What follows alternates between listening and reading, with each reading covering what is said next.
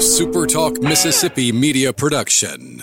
Hello, ladies and gentlemen. This is Jamie Creel with Shelter Insurance. Come see how we've built a name that you can trust and why it is a must to get your free quote today with our Switch and Save. Located in Ridgeland and Flora, Mississippi. Give us a call, 601 992 6000. Howdy, howdy, it's Rhino here, and I wanted to say thank you for listening to Middays with Gerard Gibert here on Super Talk, Mississippi. Point three. Get ready, get ready to go beyond the headlines and join a meaningful conversation with people from around the state. You're listening to Middays with Gerard Gibert here on Super Talk, Mississippi.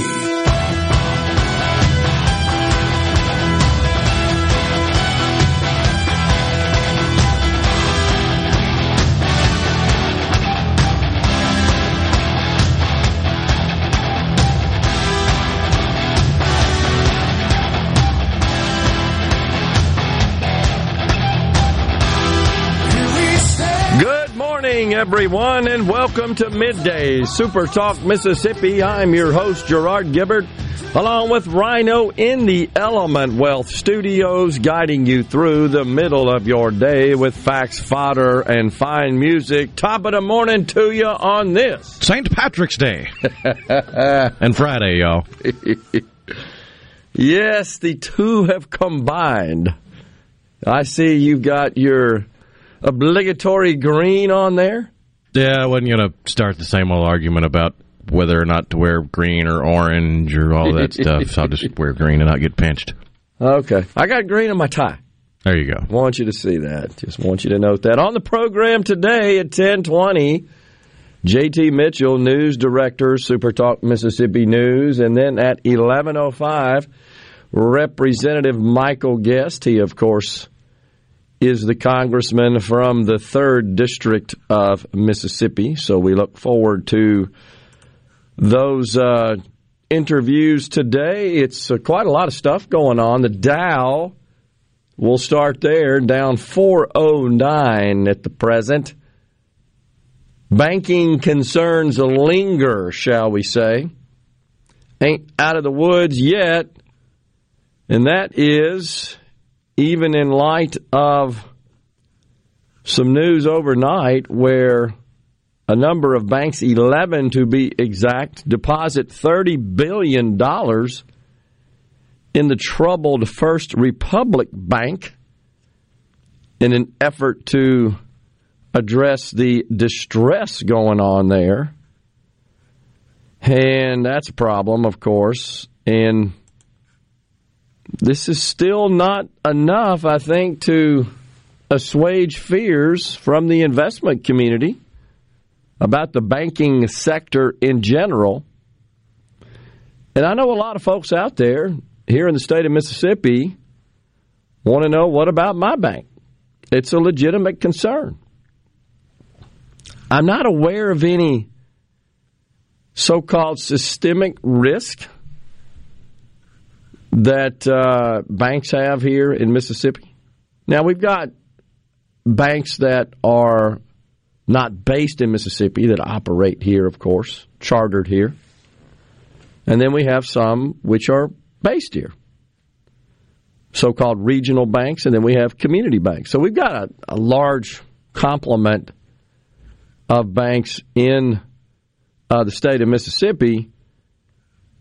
Again, I don't know of any any serious concerns to any of those here. That's not to say I haven't reviewed every single balance sheet of every bank that operates in Mississippi. It's, uh, but I just haven't heard anything that says, yeah, this is really a big old problem. And I don't think that any of the banks in our area engaged in the sort of activity in the operation of their bank, extremely risky activity, as did the Silicon Valley Bank. And I got into a bit of a friendly, cordial exchange with someone in social media who took exception to my belief that if a company scores an A in DEI and ESG, They likely are an F in ROI, a bunch of acronyms there. And so this individual said, Well, Apple, Microsoft, Amazon, I know I discussed this yesterday, but there's been some updates to it. Just going to try to level set here for you. Apple, Microsoft, Amazon, and Alphabet, that's of course the parent company of Google, are all relatively, quote, woke. And the three most profitable companies would like to have a word with you. Well, they're not the most profitable. Apple is. Apple is the most valuable company on the planet and poised to produce about $100 billion of net operating income this year on sales of around 400 billion, which is just incredible. And so I did a little research on that uh, assertion of these these organizations being uh, highly highly woke, and it turns out they score quite low in uh, DEI and ESG. It's more of a facade than anything. And and I saw I, I shared that with him, and he said, and I also I, full disclosure, I have investments in all of those companies.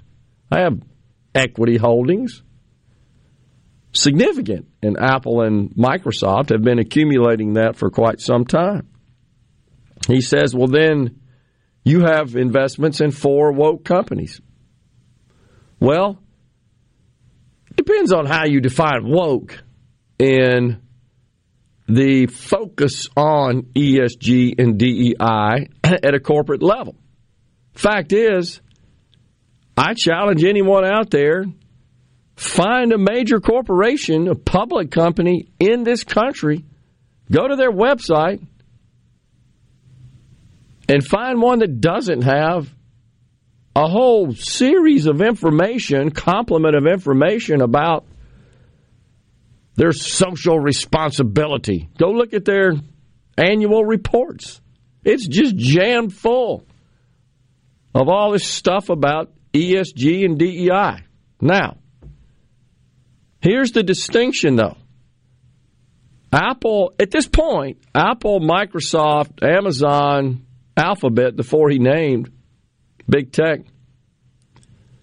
they have not, at this point, put ESG and DEI ahead of profit. Silicon Valley Bank did. They put all that garbage ahead of risk management and profit. They also, and here's a, here's the best example of it. Their board only had one person that knew squat about banking. The other members of the board were highly focused on social justice crap. They weren't qualified to serve as board members. So, how did they get those jobs? DEI. We had to be diverse, equitable, inclusive in our selection of board members. And they voted for it. The stockholders voted for it. They're all in on it. That's how board members are selected. Haven't seen that at these other companies yet. And that's why I'm happy to invest in them. They are still putting profit ahead. That doesn't mean they don't have some efforts underway and investment in those areas. And and the the other major difference is so this person said, well this is just the market. The very definition of a venture is risk and no serious person outside of the professional anti DEI crowd honestly believes DEI drove Silicon Valley Bank out of business. That's red meat for the conservative acting like Jacobins. What does that mean? I don't know what that means. This person obviously doesn't have the intelligence of worthy for me to actually worry about what they think. well, I, I'm sharing this, and I know Anybody that spends that much time just trying to be a horse's ass on social media, just to be a troll, is not worthy of spending time trying to parse what they have to say. They're worthless. I know this person. I'm friends with him. I, just full disclosure, I like him. I just happen to disagree with him. But I think what's missing here is that, sure, if a private company wants to focus and prioritize social justice crap over profit, which means that they've put those efforts ahead of merit, feel free to do that. And he's right. Investors, if you lose your investment, too bad. You took a risk. That's not how banking works, though, you see, because when a bank fails, more than the investors in that bank fail. That failure also flows over to affects the depositors who aren't investors. They just want the bank to secure their money. That's the difference. That's the distinction that's not being understood here. Banks have a fiduciary responsibility to their depositors who aren't putting their bank in the money with some understanding that they're taking a risk in investing in that bank. They're not investing in it. They're just parking their money in the bank. And these people acted against their fiduciary responsibility. They breached it and they took them down too. And then the government comes in and says, Oh, don't worry, we got it. We're coming right back with JT Mitchell. Stay with us. Ten minutes too late. Check it out. Let's do this. The talk that keeps Mississippi talking. Middays with Gerard Gibert Let's get on with it. on Super Talk Mississippi.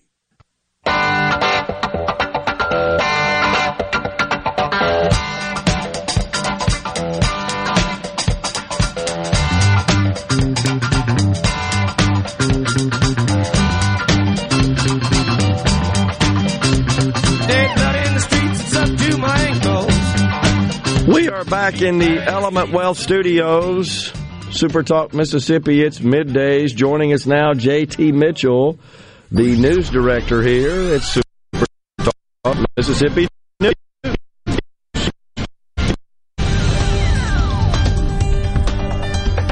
Oh, that's pretty cool, isn't it? Kind of makes me feel like I got to go on a newscast, but I'm here with you. I don't know what's better, that or the doors leading me in.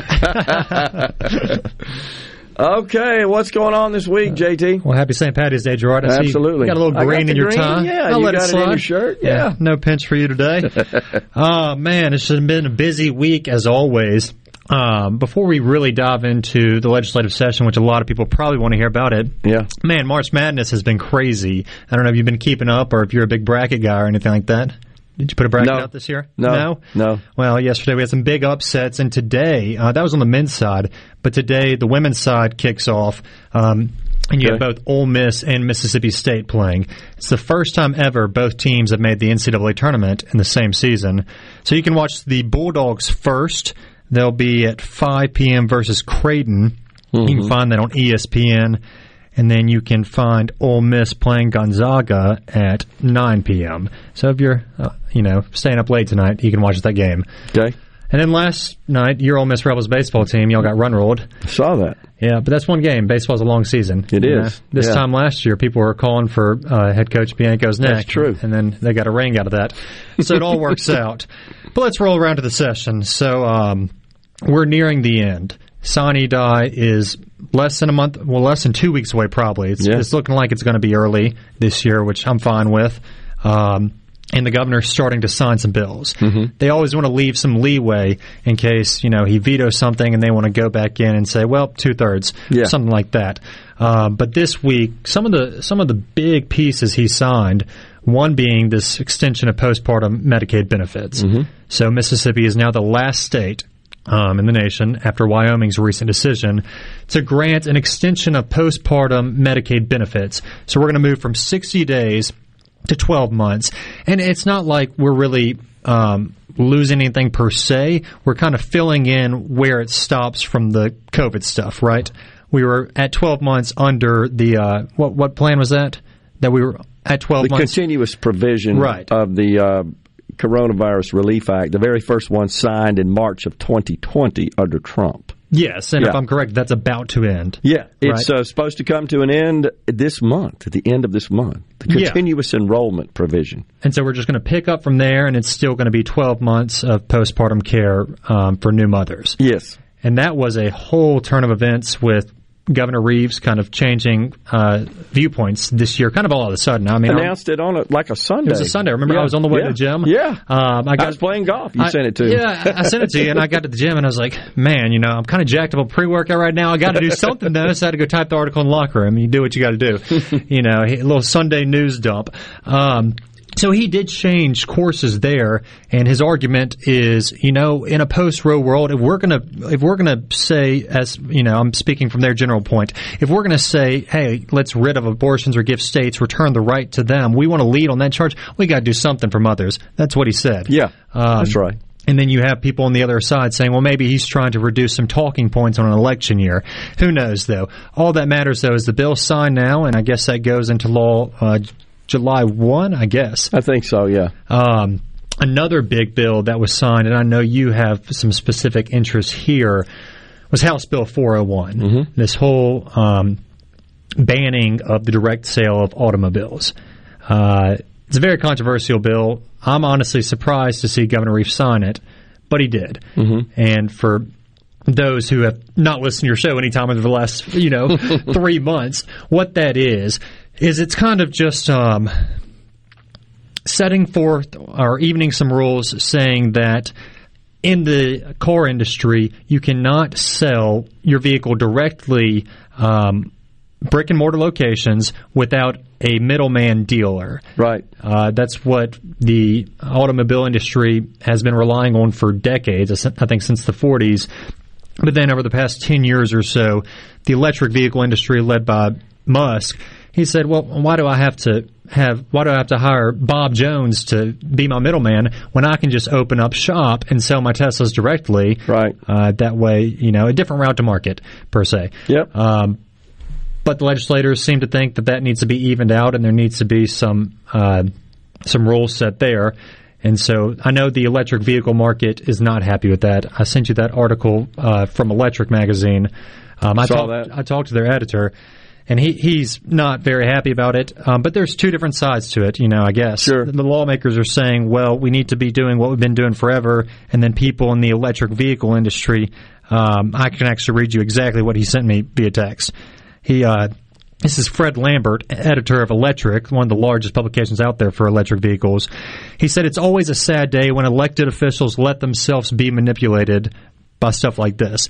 He said car dealerships are big political donors and they are the ones who push this bill in order to unfairly protect their outdated model. So that's his viewpoint. Yeah. Obviously lawmakers might have a different viewpoint, but either way you can still buy an electric vehicle uh, on your computer and you can get it you can order it, but you cannot go except for this one Tesla dealership that got grandfathered in. You will not be able to go anywhere else in Mississippi, brick and mortar, and buy one.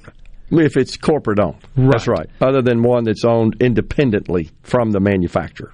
And I think that Governor Reeves ma- might be thinking that maybe we can uh, replace some of these antiquated laws and fix it before new uh, industries try to move in or new manufacturers try to move in. But we'll see. I mean, Well, we're going to keep pushing for that. I, I don't understand why we have uh, a motor vehicle commission that licenses dealerships for the sale of motor vehicles if manufacturers can sell them directly, thus essentially circumventing uh, that whole structure. It doesn't make any sense to me. I'm still scratching my head on that because, you know, uh, Senator Sparks pointed that- that out to you and me Yes. that, hey, no, it's not true. They can still order directly mobile. They just can't sell them through a corporate owned storefront in the state. That distinction And that just means says to me, then why do we even license the, the sale of Right. motor vehicles? So Senator Sparks was arguing that no, direct sale is still possible. Hmm. You can do it through your Yeah. computer, Crazy. but it's not possible at a brick and mortar location. So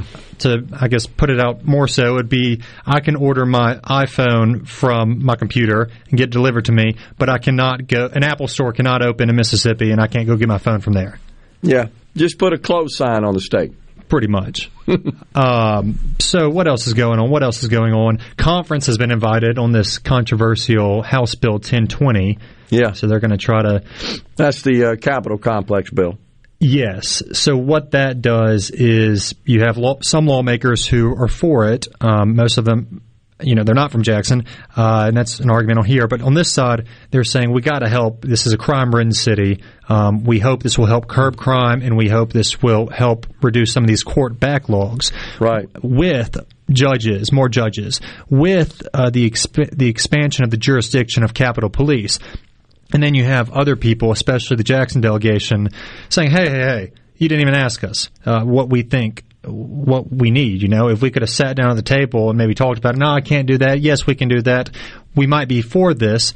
Um, and they're also saying, and by the way, we believe the Constitution reads is that there should be no appointed judges. Right. And so I know House Minority Leader Robert Johnson says, well, technically that's unconstitutional. Um, he also says uh, that Capitol Police, they're pretty much just, you know, glamorous security guards. They got to call JPD or Hinds County Sheriff to make any real moves. Um, so he's saying you're just extending mall cops across the city, kind of. Right. Um, and it's a very controversial bill. You know, it's starting to it's starting to garner some national attention, especially with the storyline of this is not me putting it out there. White lawmakers saying, "Hey, we want to uh, we want to do something about the blackest major city in America."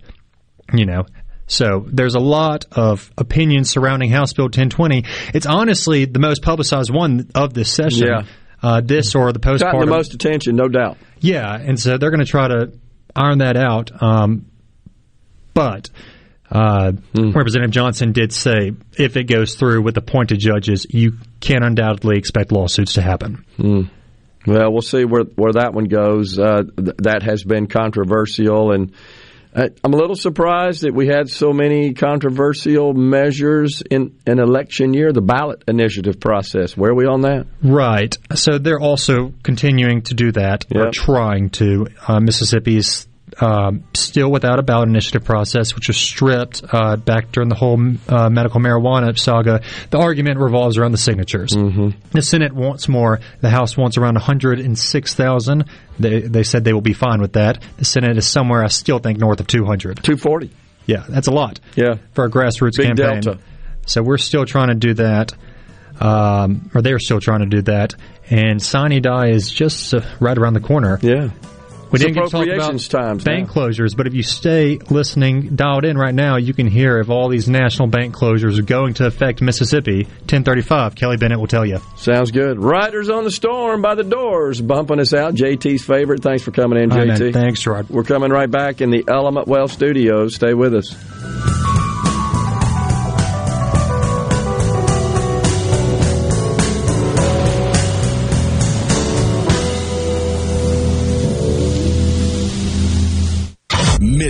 Middays with Gerard Gibert Welcome, welcome to our shop. on Super Talk Mississippi. Okay, now you have a good one.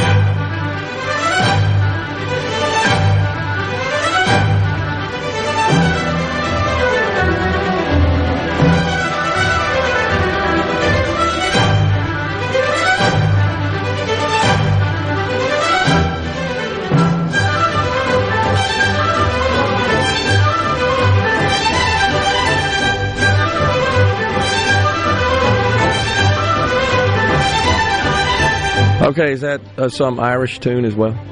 Actually, this is the score from the scene where John Wayne fights his brother in law in The Quiet Man, which is set in Ireland. Okay, that'll work. That's close enough. I was flipping the channels last night, couldn't sleep reading, and uh, came across Ben Hur. Oh, Remember that go. one? That's awesome. That was just awesome. Charlton Heston, of course. Fascinating. I often wonder how accurate that is of those times. You think? Costumes, probably a little bit of, uh, little Hollywoodish. yeah, a little liberty taken. Yeah. But, I mean, there's evidence of chariot races and large coliseums filled with spectators and people being people. And the um, the naval conflicts, Oh, yeah. which are featured, use of those. Uh, I guess once you're tried and convicted, you're condemned to the galleys, right? To propel the ships. Think that was all fairly. And there were even examples of gladiatorial games where they would flood arenas and have naval battles for a crowd. I'll be darned. Oh, yeah. That's pretty cool. I didn't know That's that. an incredible spectacle to imagine. It's kind of hard to wrap your head around that mm-hmm. back in the time of ancient Rome, they had the skills and technology to flood an entire arena That's true. and put on a show like that, but they did it. I wonder if they got some help from somebody along the lines. You know, there's lots of theories about that, right? Aliens. Little green men coming in. No, I think uh, I think history is not written as effectively as it probably will be in the future. I mean, we we know more about the past now than we ever have, and we're always learning even more. yeah. I mean, when we were growing up, the the ideas of the Stone Age and the Bronze Age and the Iron Age, and that was that was about all you got. Right. And now there's places that archaeologists are finding that kind of make historians and paleontologists and archaeologists and anthropologists scratch their heads. Well, you have to attribute that, would you not, to new techniques, new technology, like everything Oh, else, yeah. affecting everything else being used in that world? I wouldn't go so far as to jump off the deep end like some people are saying, where Okay. there was a advanced civilization that spanned the globe before the last ice age and stuff like that. Right. But yeah, we definitely don't know the whole story of humanity. Okay. I'll, I'll buy that. And we keep learning more. Oh yeah. Speaking of the Ice Age, fascinating expose Tucker Carlson did last night on just how wrong all the doomsayers were in 2016, not so long ago. The Department of Interior warned that Statue of Liberty would be underwater. Even there was even an organization prior to that, like back in the early 2000s, that said that that would, this was likely the Statue of Liberty would be. I, I think it was a Harvard professor or something to that effect. So because you know it has to be right if it's a Harvard PhD. Oh, well, of course. they know better than everyone. And they said this would happen like by 2017, something to that effect. And it didn't. And I may have the dates wrong a little bit, but the date is past. I'll just put it that way. The date by which the prediction in the early 2000s was that the Statue of Liberty would be underwater because the, of the melting of the polar ice caps, right? Right. But it didn't happen. Yeah, Al Gore was famous for telling the world there'd be no snow on Mount Fuji. That's true. He sure did. There's still snow on Mount Fuji. And our old friend Greta, can you please pronounce her name? Thunberg. Okay, her, yeah. A top climate, she says. She tweeted. This would be June of 2018. A top climate scientist is warning that climate change will wipe out all of humanity unless we stop using fossil fuels over the next five years. Fast Let's forward see. five years. 18, 19, 20, 21, 22. How we doing? I think we just hit it. So it's I think that's why she deleted that she tweet. deleted it. Correct.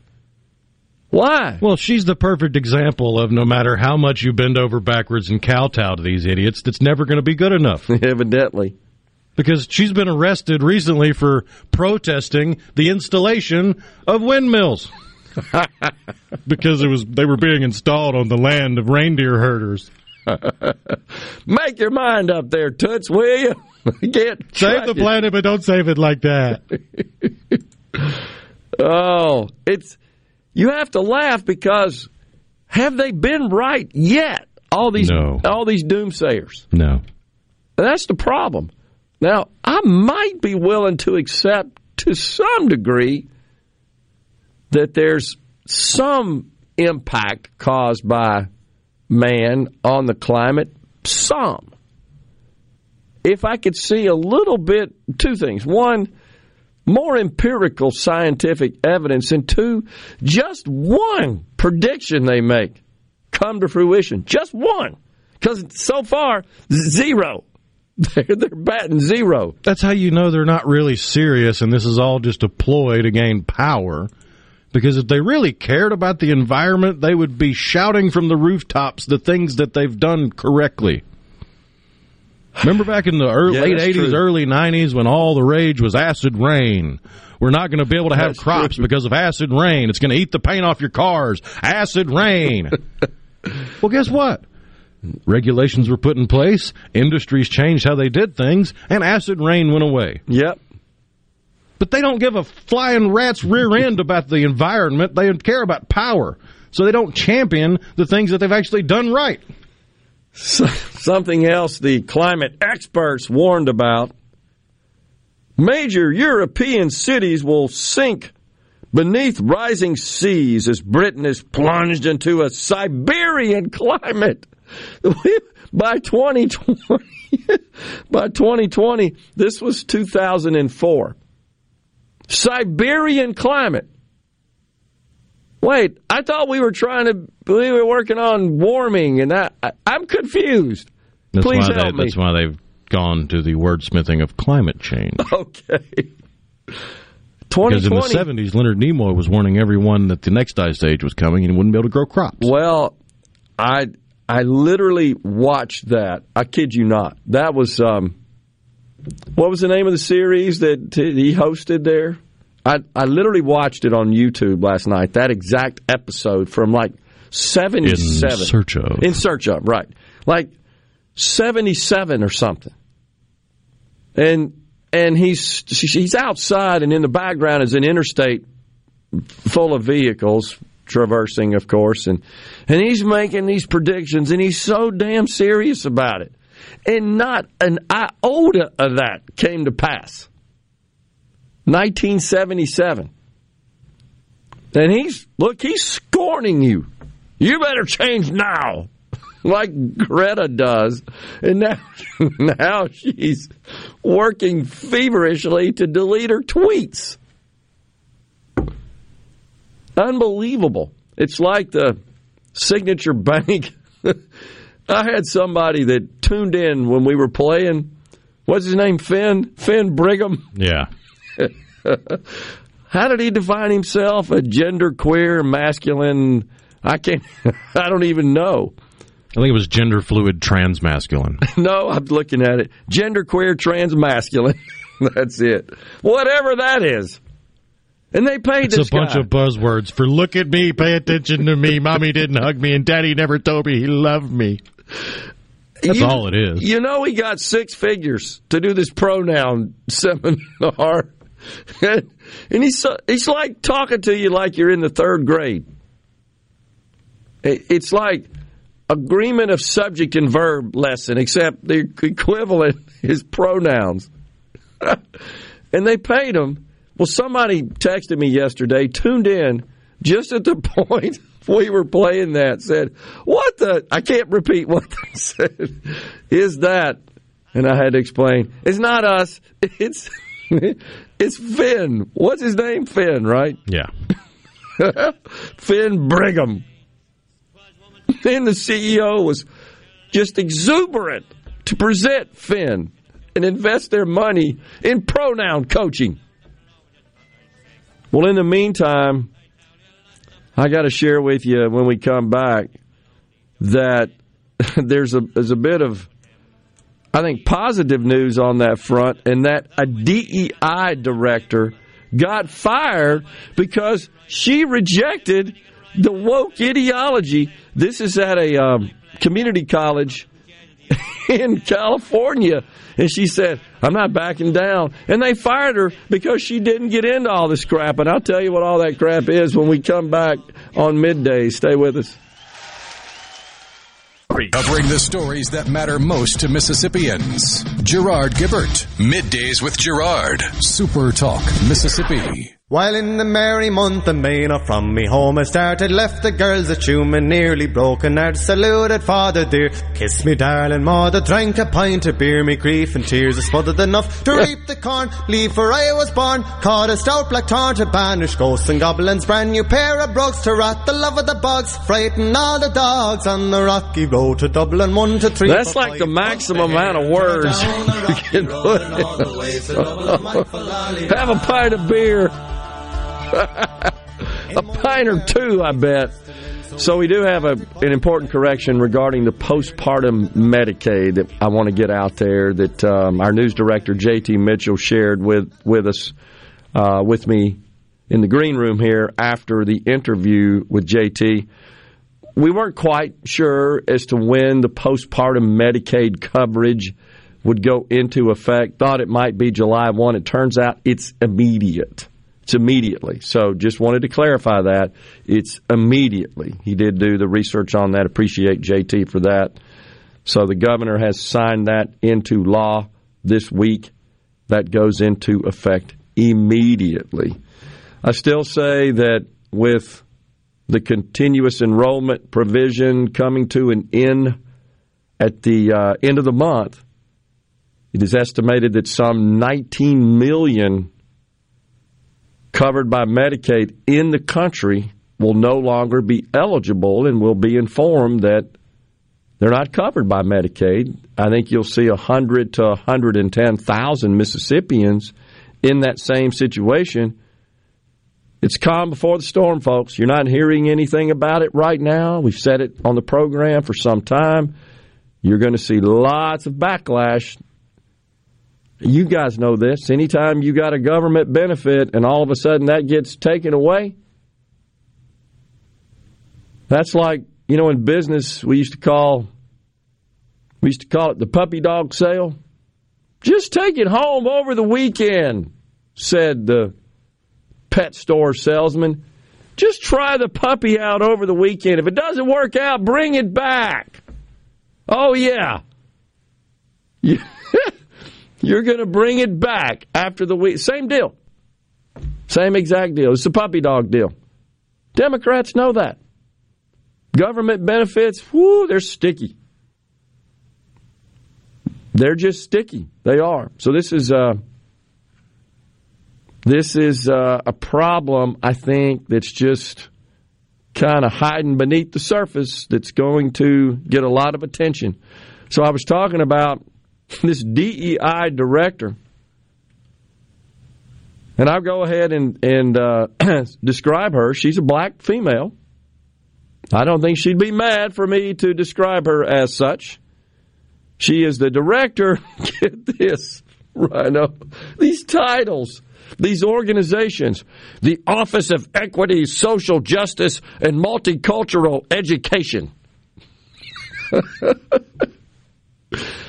They're like obsessed with these titles and these labels for these departments. And this is a community college in California. She said she was dismissed earlier this month for criticizing her own department. Said they had too narrow a view of diversity, equity, and, and inclusion philosophy. And she felt like more perspectives uh, should be brought to that endeavor. I agree. She's been in this role since 2021. She says, I'm not going quietly. I cannot do that, and I won't do that. My plans truly are to continue shining a light. I am putting a floodlight, and I am telling all because I feel like if the public knew what was happening on their tax dollars, I feel like there would be an outrage and a demand for change. I agree with Miss Lee. She said this is why she was terminated. Oh, the tolerant left. She questioned anti racist orthodoxy. Remember, we shared it many, many times. The view of CRT adherence is that you must engage in racism, present day racism, to atone for prior racism and future racism to atone for present racism. It's just it it just perpetuates racism. They they don't try to hide it. So she questioned that orthodoxy. She objected to the college's land acknowledgments for an indigenous tribe. Oh, the horror! And tried to bring a quote Jewish inclusion event to campus. They didn't like that. Can't include the Jews. What's up with that? Declined to join a quote socialist network. Refused to use the gender neutral terms Latinx and Filipinx.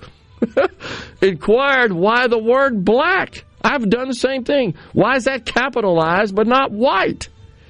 And allegedly disrespected a founder of the Black Lives Matter movement. Of course, we know now all the founders are just they're just shakedown artists that enrich themselves under the pretense of of uh, being advocates for blacks in this country. She said, I no longer will participate in gender pronouns because I find that the same toxic ideologies around race ideologies are now being advanced under gender ideologies. Yes, bravo! She gets it. Coming right back with Congressman Michael Guest.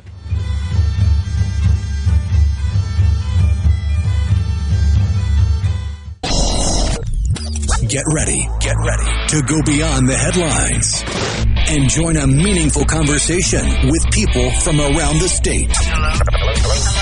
You're listening to Middays with Gerard Gibert here on Super Talk, Mississippi.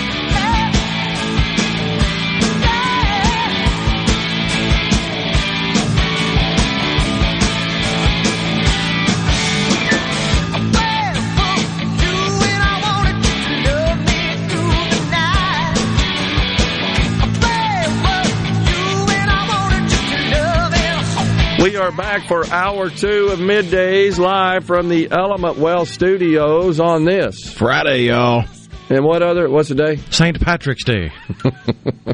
We've got uh, Congressman Michael Guest in the Element Wealth Studios. Good to see you, Congressman. Uh, good to see you, and happy St. Patrick's Day. You bet. So you've been to the border. That's right. Just got back. A second trip to the border within the last month. Uh, several weeks ago, uh, myself, uh, along with the majority of the Republican members of Homeland Security, went to El Paso. Uh, spent three days in El Paso, uh, meeting with elected officials, uh, meeting with our state and federal partners in El Paso, and then just this week, McAllen. so down in the RGV sector of the border, and we actually had a field hearing where we had the chief of the Border Patrol as our primary witness. Well, you can add something to your resume that the president and vice president can't, which is that you've actually been physically to the border. That's right, on multiple occasions. And so, uh, you know, ju- just this Congress uh, have been twice uh, within uh, just uh, over th- three months now, and um, uh, we're going to continue to have our focus on the border. You know, the, the hearing that we had, Gerard, this this week is probably the most productive Homeland Security Committee hearing that I've been in since I've been in Congress, and it was refreshing to see the chief of the Border Patrol actually get up there and contradict Secretary Mayorkas. Uh, yeah. I think we all know that Secretary Mayorkas, when he gets up and uh, testifies before Congress or when he conducts an interview uh, telling the American people that the border is secure, uh, we all just scratch our head and wonder what world uh, is Secretary Mayorkas living in. Uh, but the chief of the Border Patrol, who answers to Secretary Mayorkas, right. uh, said two things. One, he said we do not have operational control of the border. Uh, the second thing he said is that along the southwest border, five of the nine sectors uh, along the border, so more than half of the southwest border, is not secure. Uh, and the third thing uh, that he also added, uh, which was uh, very telling, uh, again, something that we all knew, is that much of what we're seeing on the border is caused by the policies of this administration. So to have someone who's employed by the administration, who is actually willing to call the administration out, actually able to call balls and strikes, uh, tell us the truth, was so refreshing to be able to be there and to hear truthful answers to these hard questions. Do you believe that the reason the president and the vice president won't physically go to the border, uh, Congressman, is because you know cameras would follow them, and it wouldn't be hard to pick up in the field of view there from the camera what's actually happening at the border, which is illegals are just pouring across it. Uh, you're exactly right, Gerard. The last thing they want to do is call any attention to what's happening on the border. I mean, uh, the numbers continue to be staggering. Uh, you know, you look at what's happened uh, under this president. You know, last year there were over 2.3, almost 2.4 million encounters uh, along the border. Uh, that's up from the year before under this president with 1.73, and and we're on track again to break that record. And so you've got an increasing number of immigrants who are coming across the border. Mm. we're not talking about the drugs, uh, the the marijuana, uh, which is legal in some places but still illegal nationally. Uh, but more importantly, the cocaine, methamphetamine, and fentanyl. Uh, leading cause of death, Americans 18 to 45, is drug overdose. So we know much of that is tied uh, to overdoses res- resulting in fentanyl. And now we're starting to see violence, particularly on the Mexican side. right. We saw a couple weeks ago four U.S. citizens cross the border there at Brownsville. those individuals were kidnapped. two were killed. A third were, was uh, third individual was shot. Uh, and so we're starting to see drug cartels become emboldened uh, by the the record profits they've been able to make by shipping drugs and Yeah. people across the border, uh, and the border is becoming less and less secure. And again, uh, the border patrol chief said that we do not have operational control of the southwest border. Do you believe, as uh, Senator uh, Graham does, which may be a, a little extreme on his part, that we should mobilize our military in any way? I do. Uh, you know, I, you know, and, and, currently there are uh, National Guard components there assisting on the border. Uh, when I was in El Paso, myself and Sheriff Ezell, we uh, we visited. Uh, I think it's the 112th Military Company out of uh, Canton. Uh, they had uh, been activated, uh, and they're currently stationed in El Paso, providing a support capacity for uh, Border Patrol. Uh, we see uh, that the Texas governor, Governor Abbott, uh, also has National Guardsmen who are there on the border assisting uh, Border Patrol uh, in their mission, and they've been very effective. Uh, when we were in El Paso, we were at a certain segment, uh, and they said this was one of the busiest segments uh, of the border uh, until the National Guard arrived, and then when the National Guard arrived, suddenly uh, they moved to to, to other parts uh, there. Uh, but the National Guard is being effective, uh, and so I, I do think that we need to do more uh, integrating our military in a support capacity for the Border Patrol. Uh, and also, I think we need to make sure that we're share, sharing intelligence uh, as it relates to particular drug cartels, drug organizations. Yeah. Uh, you know, uh, I think that there are, information that we have or, or should be able to obtain on where some of these key cartel leaders are uh, in hopes that we can get the Mexican government to help us effect, effectuate arrest, uh, find areas to where drugs are being manufactured so that we can do something to take out those manufacturing sites. Uh, and so I do think that there is an important component that the military can play along with uh, our federal law enforcement officers. All right, let's turn our attention to uh, D.C. with respect to this Hunter Biden thing because that's in your wheelhouse now, right? As you're serving as chairman of the Committee on Ethics. Uh, um, lots of information that has uh, surfaced in the last 48 hours. This just seems to me like the Biden family is uh, a blatant crime family. I don't know how else to say it. It looks, I mean, it, it wasn't even sophisticated. Yeah, and, and you're right. The, the more information uh, that comes out, uh, the worse it looks for, for Hunter Biden, and the worse it, worse it looks for the entire family. Now, this this will be something that judiciary and oversight will be looking at. Okay. Uh, ethics, we're limited to members Just of members, Congress. okay. and, it, and it's active members of Congress. Uh, Okay. You know, recently uh, some some information came out about former members members and, and why we're not continuing the investigation. Uh, ethics jurisdiction ceases uh, Okay. at the time uh, uh, and a member is no longer serving in Congress. Uh, but I will tell you that oversight, uh, the judiciary, uh, Jim Jordan, uh, particularly, and his committee, uh, Comer uh, from Kentucky, who chairs oversight, they're aggressively looking into what's going on. And you know what we had been hearing so long in the media uh, on Fox News, but uh, all the other media stories uh, had buried uh, we're now seeing come to fruition. We're seeing that it was true. Those things that were being covered up by the media were actually uh, were, were were truthful statements, and I hope that we can get to the bottom of it.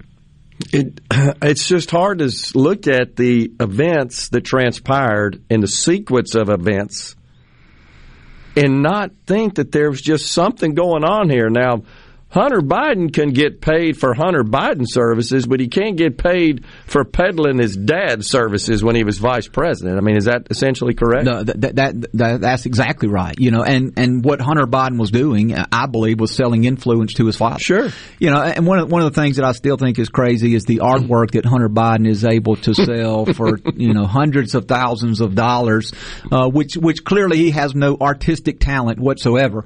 Uh, and again, that's just a way for the the Biden family to justify large sums of income coming into the family. Uh, and, Hunter Biden, the only thing that he has to offer is access to his father Sure. and access to his father. No the other value. None, none whatsoever. Right.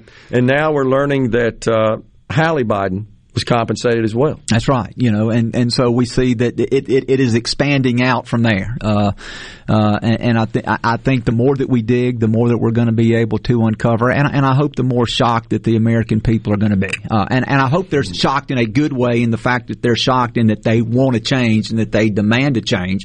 Uh, because I think this president has been a colossal failure. Yeah. I just wonder how this affects the 2024 cycle. Does this uh, get to the point where maybe Joe Biden is is not the candidate? Because at this point, it looks like nobody else is even going to throw their hat in the ring. Yeah, uh, you know, at, at this point, you know, he has done a good job of clearing the field. It looks Yeah. like uh, he may have one or two fringe uh, individuals uh, who announce that they uh, w- would run, but any any true competitor looks like at this point that they're on the sidelines and they're going to defer to the president. Uh, but you know, as a Republican, you know, I, I think that's good for us because we can focus on what this administration has done, whether it be the border, whether it be the economy, uh, geopolitically, the things that we're seeing uh, internationally uh, that are going on. We can talk about the, the budget deficits, uh, and we can really paint a contrast, I believe, from what has happened under four years under this president to what the Republican nominee will do. Yeah, I totally agree. Uh, you can hang around. Yes, today? sir. We got to Congressman Michael Guest in the Element Wealth Studios. We're coming right back.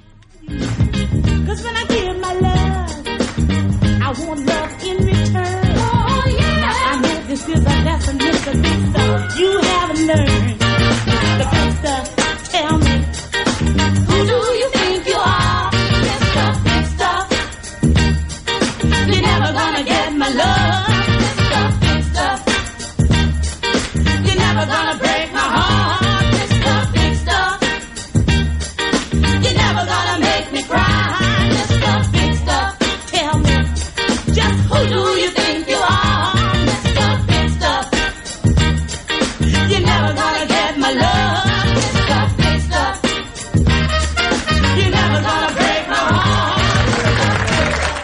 The talk that keeps Mississippi talking. We're rolling. Hit it. Go. Play it. Middays with Gerard Gibert. On Super Talk, Mississippi.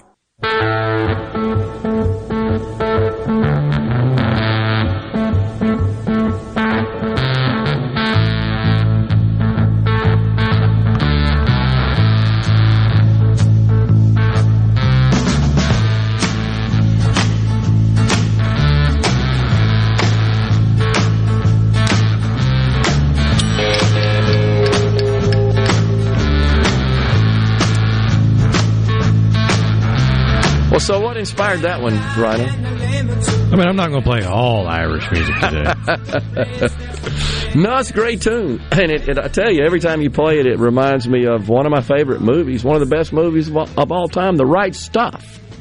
Right when they're playing that oh yeah, on board the capsule. Little did they know their fate at that point, right? Uh, but that's pretty good. Appreciate that, Rhino. We've got Congressman Michael Guest in the Element Wealth uh, studios. All right, so Congressman, we we've got uh, the border situation, and and I, by the way, I appreciate as a constituent you going there and, and visiting it firsthand. I don't see how in the world the folks in Washington can think about making policy about something that really is physical in nature.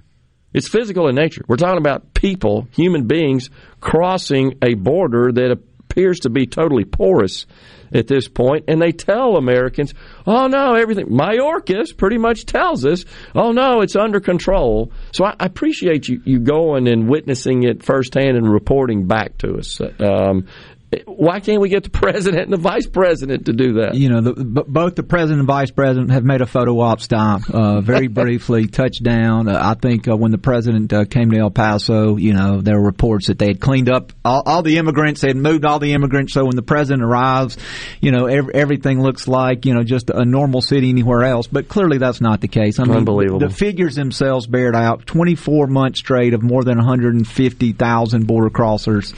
Uh, you know, I tell you one thing that just will, you know, uh, for for your listening audience. So when we were in El Paso, uh, we visited one of the border uh, processing facilities uh, because of the huge surge of immigrants. A lot of the money that has been invested into Customs Border Patrol the last two years under this administration has been in the processing side uh, to get immigrants across the border, get them processed and released uh, into the interior.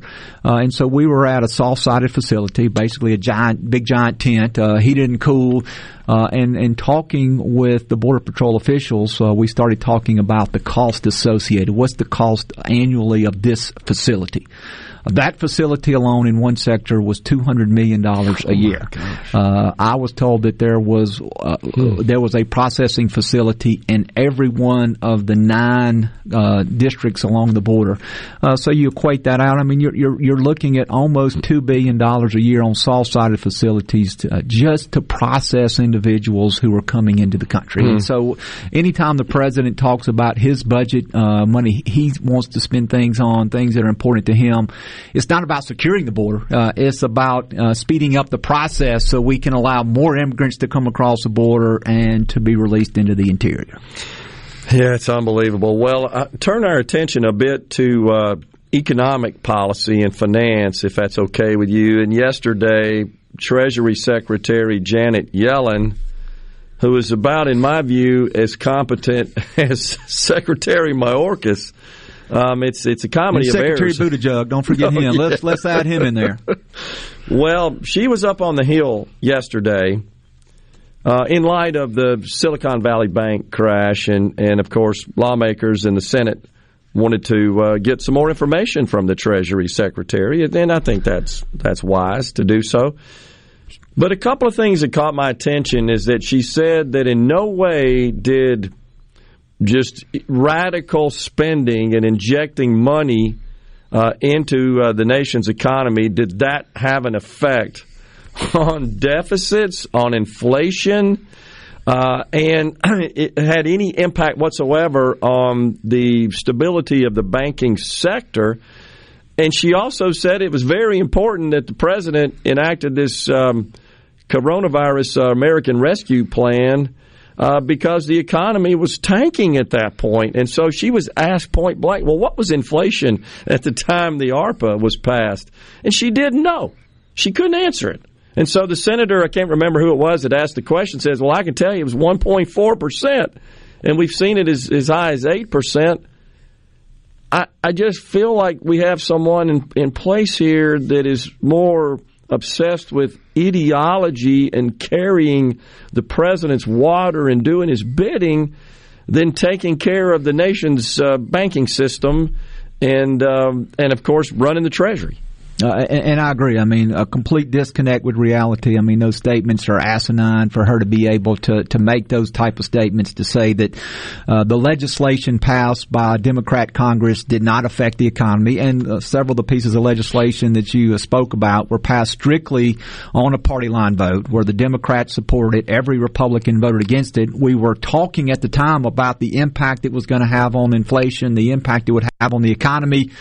Uh, we were told that all of these experts that they had consulted with in the field of academia uh, assured them that it was not going to have a negative impact and was just going to do great things. And we see that common sense prevailed over the world of academia.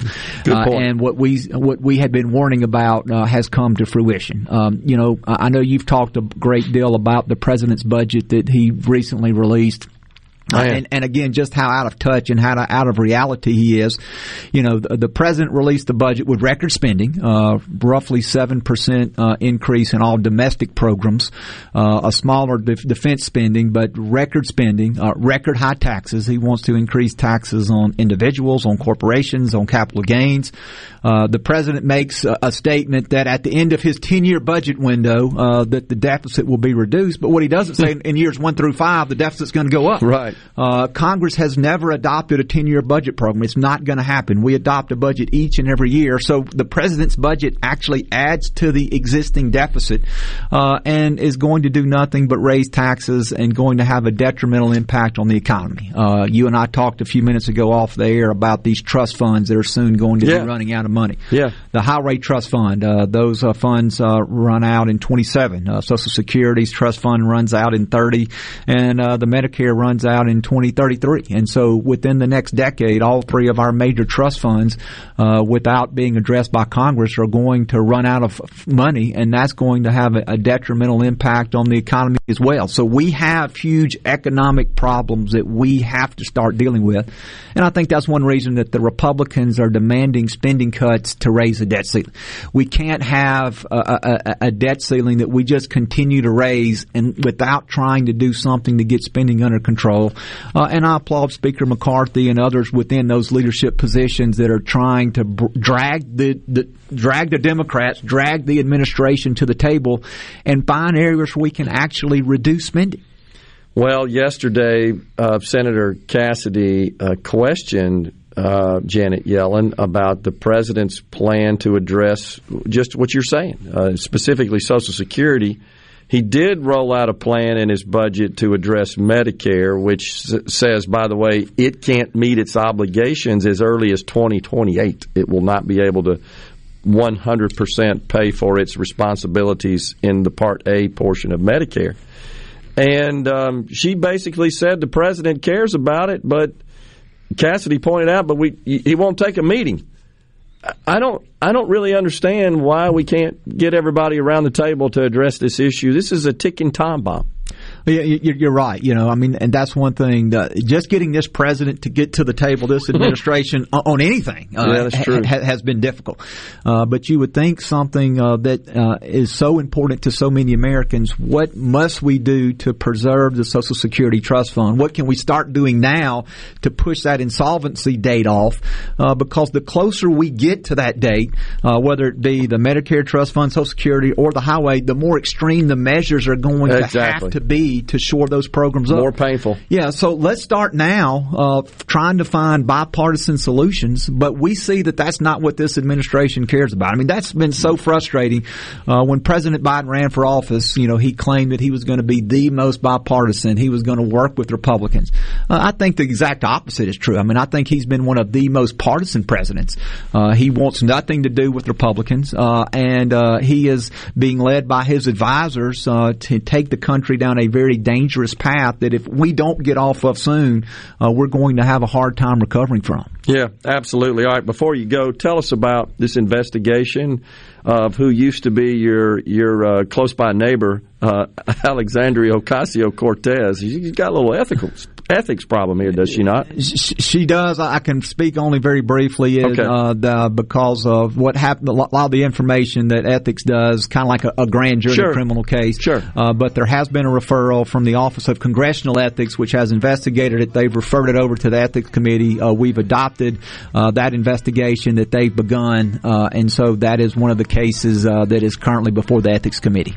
Wow. Okay, and this is can, this is related to this gala at the Met. Right? That's correct, Yeah, yes, we sir. can at least say that. Yes, sir, Yeah, we can. Okay. All right. Good to see you, Congressman. Yes, sir. Appreciate Thank it. you. Have a great weekend. You too. Coming right back in the Element Wealth studios. Stay with us.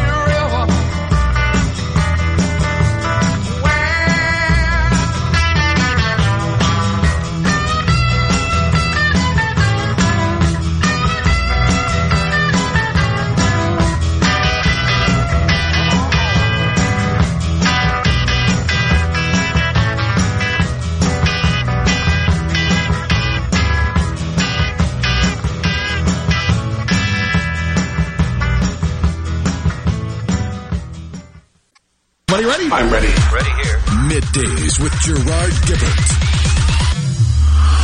on Super Talk, Mississippi. There once was a ship that put to sea. The name of the ship was a Billy of Tea. The winds blew up her bow, up down, oh below my bully boys blow. Soon may the Wellerman come to bring us sugar and tea and rum. One day when the tonguing is done, we'll take our leave and go. She'd not been two weeks from shore when down on her a right whale bore. The captain called all hands and swore he'd take that whale in tow. Soon may the Wellerman come to bring us sugar Oh, and tea and rum. One day when the tonguing is Just makes you want to dance a jig. Oh gosh! Don't forget, the boys from Sports Talk Mississippi will be at the Sports Book at Timeout Lounge. That's at the Pearl River Resort today. They'll get you ready for the big basketball tournament, and don't forget, you can catch all the action anytime at the Sports Book at the Timeout Lounge. Uh, also, I need to make a correction. It was Apollo 13, not the right stuff. Apologize for that. Um, two movies, kind of with with similar themes there. Both great movies, by the way. Right stuff, I think I um, I like better. Apollo 13 was great, but the right stuff, it's just still one of my all time favorite movies because they they mixed a little humor in it, a very serious subject. Oh yeah, I thought I just thought it was well done, well done, and it won a bunch of Academy Awards. When that's back in the days when Academy Awards, the Oscars were actually given to uh, movies, actors, actresses, etc. All the other folks involved in producing movies, making movies, on the basis of merit. back in those days, Kinda. I mean, there's always been debates about the the politics behind the Oscars and stuff like that because Okay. you, you do have examples of people winning an Oscar for a performance that might not have been all that Oscar worthy, but it felt more like a lifetime achievement. Gotcha. Like uh, like John Wayne. Most movie critics and film buffs would agree that if not the best performance, one of one of the best performances John Wayne ever put in was The Searchers, a John Ford film from I believe 1956. But it was up against like uh, I forget what all movies it was up against that year in the Academy Awards, but he didn't win. But then fast forward and he wins a, an Oscar for True Grit, where he plays Rooster Cogburn. Mm. Yeah, I, I hear you. Just it just felt like it was a little bit. Uh, the awards, at least, were a little more organized around true art, artistic value and talent than uh, the more social leaning yeah influence of today. Uh, I read the other day that they're, the Academy's considering eliminating the categories for actor and actress. You saw that? Yeah, there's been a make it- push by I think even some of the winners this year to get it done like that. They, we just want unisex deal, right? It's so silly.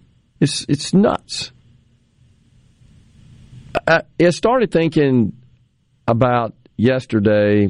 We shared this note that allegedly Joe Biden received. I'm not convinced it really happened from a Charlotte who appears to be a young girl, young lady, imploring the president to do something about the pay disparity between men and women. And then it came to mind, Rhino, wait, we can't define what a woman is. How do we know there's pay disparity? Isn't and how true? does a three year old know it exists if it does at all? Of course they don't. They they've they've been this has been thrust into their heads by adults with an agenda. I hate that. I hate when you start using children like that to do your bidding for effect. It's despicable. It truly is. But we can't define what a woman is, so that, all that's off the table. Why is it? Why is there even a discussion about disparity? We're all just one big happy gender, or a non identified gender. I don't even know anymore. I mean, this gender queer masculine person that we just talked about that the Signature Bank paid a hundred grand to to come teach us how to use pronouns.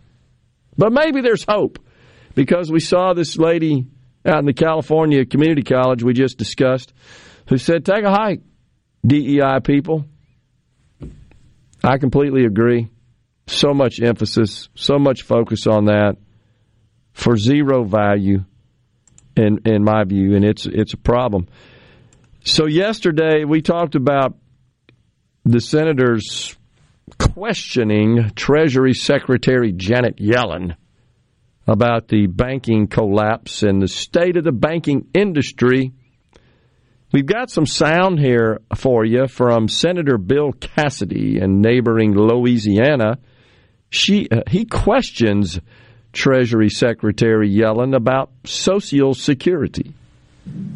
Um, Madam Secretary, the president keeps saying he does not wish to have cuts in in uh, social. Is he aware that under current law, when the program goes broke in nine years, that there will be a 24% benefit cut for those who are current recipients? Is he aware of that?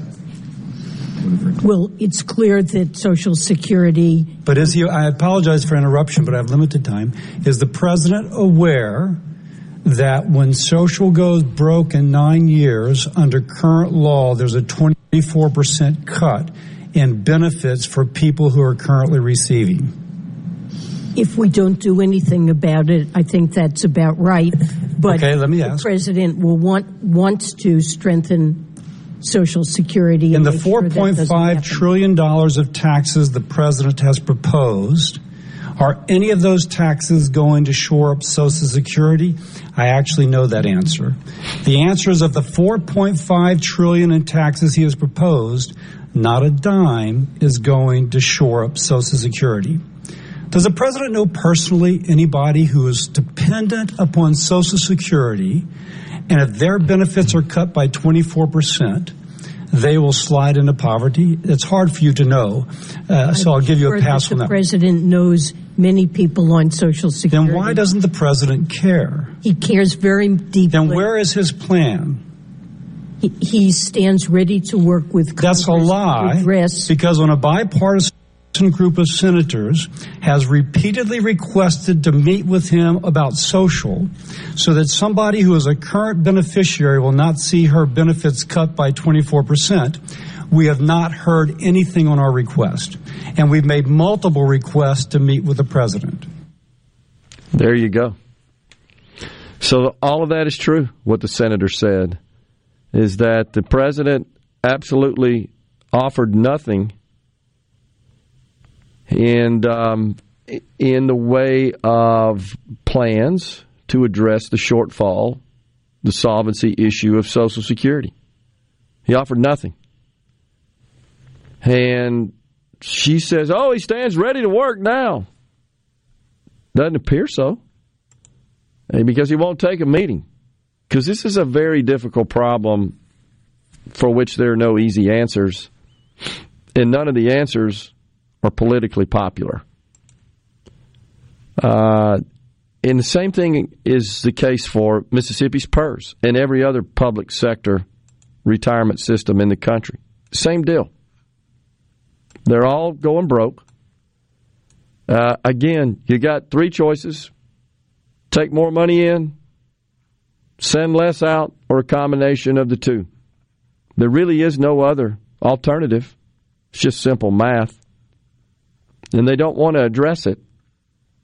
And anybody that even discusses the possibility of addressing it immediately gets attacked and labeled as, well, they just want to end Social Security and Medicare.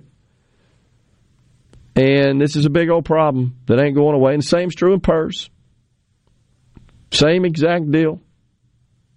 We shared with you the other day that PERS loss had a 13% negative return on its 30 plus billion dollar investment portfolio last year.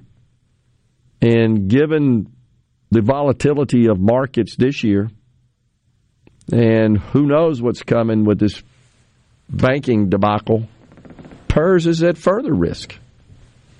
But if you even talk about cutting benefits, and I'm not suggesting that, I, I'm just sharing what is just mathematical fact.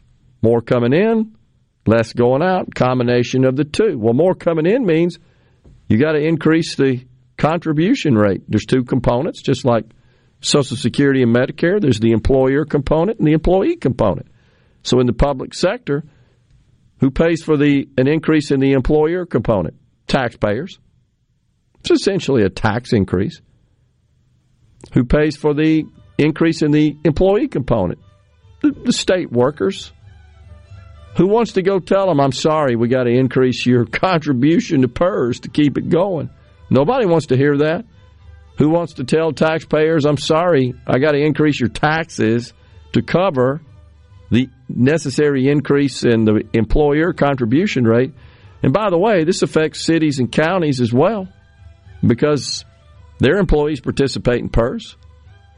And if the there's an increase in the employer contribution rate, that means cities and counties would have to hit the hip and cover that.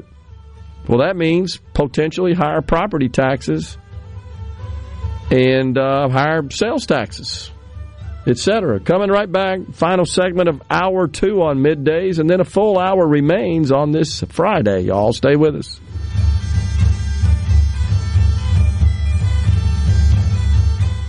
Days with Gerard. Good for America. Good for fans of justice and truth. Good for us. Super Talk Mississippi. This is what we stand for. My daddy spent his life looking up at the sky. He cussed, kicked the dust, saying, son, it's way too dry. The clouds up in the city, the weatherman complains. That would be Luke Bryan bumping us into this segment here on middays. Very recognizable voice. We got some tickets to give away later on in the program. We're in the Element Wealth studios. Go to myelementwealth.com or call 601 957 6006 to let Element Wealth help you find your balance between income, growth, and guarantees. On the C Spire text line, someone uh, asked earlier if we did a little breakdown of the status of the uh, the banking sector, and it, real quickly, yeah, here we go, Scott and Soso. Here's what's going on on that. The, the big news this morning: uh, two two things. First, Silicon Valley Bank, the parent company, has filed for bankruptcy. So that does clear the way for sale of its assets. The other thing is that First Republic Bank received a $30 billion, let's call it a lifeline, from 11 different banks. I actually like this plan. And I, here's why. This is with zero government backstop, zero government intervention, except that Jamie Dimon, who is the CEO of JP Morgan, I consider the best bank CEO in the country. One of the best, if not maybe the best CEO, period, in the country. And he contacted Janet Yellen, said, I have an idea. His bank, the other big banks, have got excess reserves. So they got together, 11 of them did. Bank of America, Citigroup, Wells Fargo, that's the next three largest banks, and said, and, and deposited money in First Republic. It's a pretty good idea, honestly, to keep them afloat. So those are the two things going on. It has been revealed also that the bank executives at uh, Silicon Valley Bank, of course, sold a bunch of stock uh, not so long ago, also paid out bonuses. All that is obviously terrible and bad management given what they knew was imminent management did. They knew their exposure and their risk sitting on all these low interest bearing bonds and seeing interest rates going up and their concentration in an industry that was struggling and starting to withdraw money to make payroll. They knew all this. These were red flag warning signs to anybody that knows banking 101, which, by the way, would not include anybody on their board, the people in charge. They could probably spout you all their pronouns, but not anything about bank risk. So that's kind of where that stands right now, uh, the banking industry in general, with respect to Mississippi's banks and the typical community bank and regional bank. Here's what I think is going to happen. I think you're going to see new regulations coming out of Washington. I don't like it, but I think you're going to see it.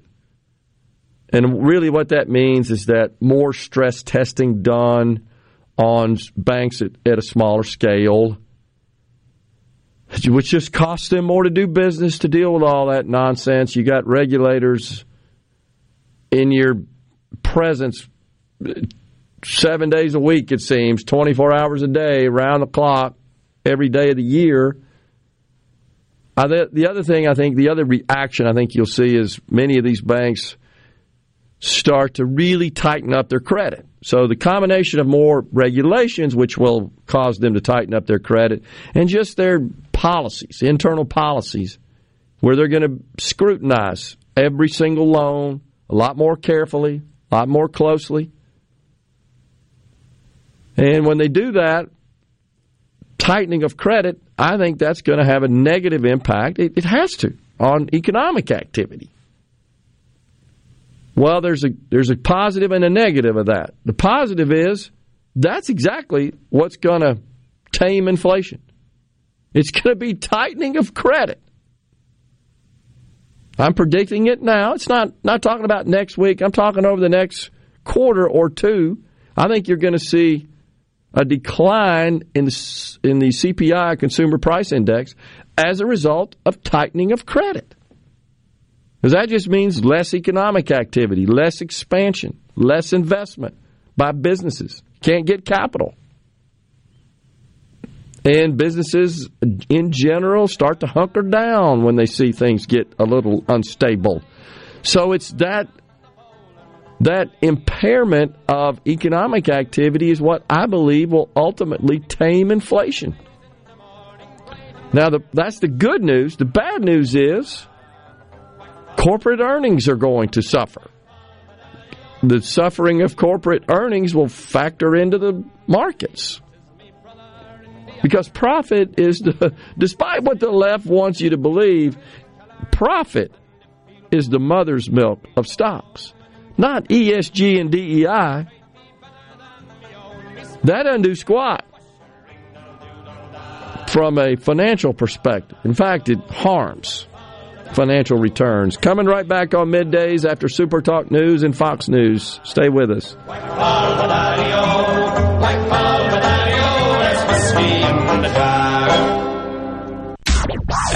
And now, and now, another hour of the talk that keeps Mississippi talking. Middays with Gerard Gibert. Begin your transition now. Now on Super Talk Mississippi.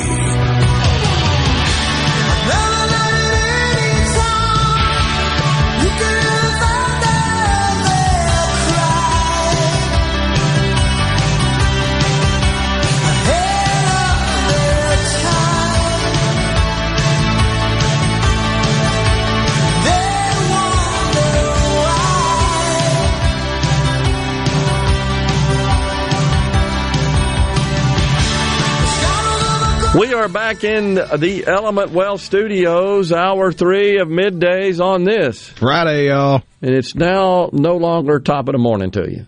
We're in the afternoon, but it's still St. Patrick's Day. oh gosh, you, some reporters yesterday got all over a Karine Jean Pierre. They said the president doesn't ever take questions from the press pool. And she got a bit indignant about it, as you can imagine. Honestly, and this is not personal, but as a White House press secretary, she's sort of worthless. Not personal, just business, as they say. Janet Yellen, by the way, I did look it up. it, uh, it's crazy, but back in 2021, You remember that not so long ago. 2021. This is when the Fed started increasing rates off their zero, off of zero. And she said, I don't see any inflation problem. that was in in 21. Okay, then in 22, that wasn't so long ago. She was um, questioned about at that point. You know, is when we started to see evidence of inflation, and she said that um, no, I I just don't think that pandemic spending, the 1.9 trillion dollars spent in the American Rescue Plan in 21, first thing Joe Biden did, legislatively speaking. No, just don't think that that had anything to do with the little bit of inflation that we're seeing, nor do I think we're we're going to experience protracted inflation. I think I found some audio from her. Okay, do it. I see nothing. I know nothing. she will forever and from now forth be referred to as Sergeant Schultz yelling. uh, or maybe it's Janet Schultz. We can do, we can do that. She, in fact, encouraged lawmakers in 21 at her confirmation hearing. You got to act big on pandemic relief. And this is what's really at the core of this. It's all political. They knew, despite what she said as recent as yesterday, the economy was in tatters when Joe Biden took over. It wasn't. It wasn't. It was recovering. It was coming out of the pandemic. Folks were going back to work. The worst was behind us, even though they kept telling us it's going to be a dark winter coming up. That never happened, did it? Didn't happen. Everything they told us didn't happen. But the economy was recovering on its own quite nicely at its own pace. But she encouraged lawmakers to go big, and this was all because I believe they didn't want the economy to recover without them acting in a big way so they could then take credit for it, which is what they've been doing. And the focus, of course, is on job creation. It's funny, though, they won't take any credit for the inflation they created. Nope.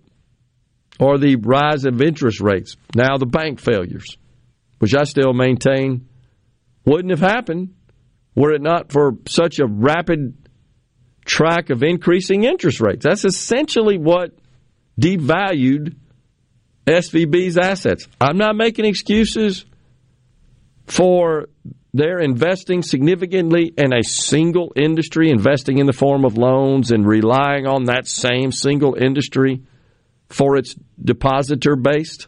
That's dumb. That's dumb banking. Uh, not making an, an excuse for that, but I absolutely am convinced that the American Rescue Plan is what drove inflation way beyond what would have occurred had they done nothing. And that then necessitated, at least in the Fed's view, increasing the Fed funds benchmark rate.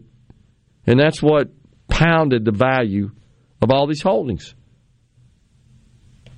That's exactly what happened. So, what's different in Mississippi's banking environment? In, in most banking environments. And Gordon Fellows with the Banking Association, the Bankers Association, was on with Paul discussing this. We don't have any banks in Mississippi that have a huge concentration of customers, either lenders and or depositors, in a single industry. That's just dumb. We don't have that. So if an industry goes south, and that impacts a bank, a financial institution, a single industry won't take it down. Single industry did go south in the case of SVB, and it took it down because that was the majority of their customers from both a borrower perspective and a depositor perspective. That's just bad management. But they got the pronouns right. They dumped 75 million in Black Lives Matter. And old, what's his name, Becker, the CEO, he hot-tailed it off to Maui this week to enjoy his $3 million townhouse on the island. I don't begrudge him of that. That's fine. But your mismanagement and your placement of social justice ahead of profit, risk management, and just sound business operation techniques cost us all, honestly. It's exactly what happened. Because this is what this is what's going to happen. I think you're going to see the FDIC propose to insure all deposits, no matter what the value, and that will require banks, including our community and regional banks, to pay a higher price in the in the way of insurance premiums, what they do to cover that, and that'll be passed on to us consumers. It's exactly what's going to happen. But honestly, you're the Treasury Secretary, and you missed this this inflation prediction, and you pushed the administration to go big. I think you failed. You got to be fired, just like Mayorkas. But of course, he's not going to do that. Not going to do that because it's an admission of failure on his part and whom he appointed in those positions. It's a reflection. He would see it on him. And he won't do it. How can U.S. citizens be shocked at news that recently came to light that we already knew about for the past two years, says Joe from Sumrall. I think he's talking about the all these revelations regarding the Bidens and their criminal activity and cozy relationship with China. I agree. Ben from Madison says, Is there anything out there that the Congress wants to get done in a bipartisan manner? Says, Thanks. I completely understand if you can't get to this question. Honestly, Ben, I'd have to think about it. I mean, there's maybe some bipartisan support for the country's posture with respect to Iran, even China to some extent. extent. Now, that's not to say there aren't some in Congress that dissent with that basic position held widely. But what it, was the resolution? Was it last week to declassify all materials related to the uh, lab leak? Yeah, that's true. There's some bipartisan that support for fully that. bipartisan. Yeah, totally agree. In fact, I think it was unanimous, Yeah. if I'm not mistaken. That's a good point. Yeah. But when you get to economic policy, tax policy, no, there's zero. I mean, there's just there's very little congruence there. Tom in Carthage says, "Don't forget Joe Exotic is planning on coming out." I heard that running for president, right? From prison, from federal prison. That's unbelievable. If I'm not mistaken, it's still within his constitutional rights. That's right. I don't think he really has a snowball's chance in Hades.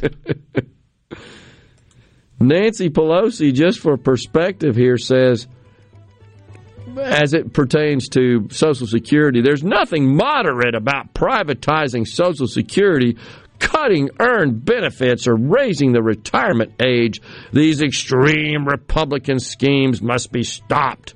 Democrats enacted Social Security for seniors to pay into a dignified retirement, and we will protect it.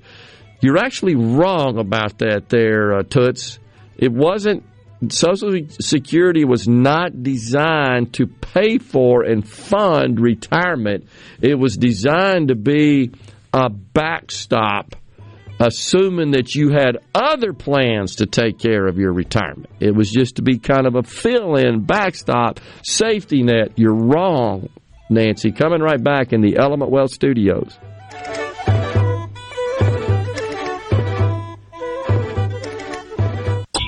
Interrupt this program. Gerard Gibert. Here we go. This is huge, huge, huge news. Huge, huge, huge news. Huge. You need to listen to this. Middays with Gerard. Super Talk, Mississippi.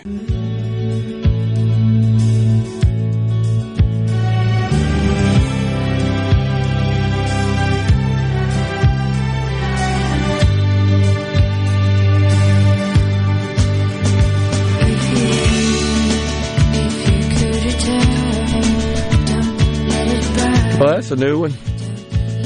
No, the Cranberries are an Irish band. Oh, I see what you did there.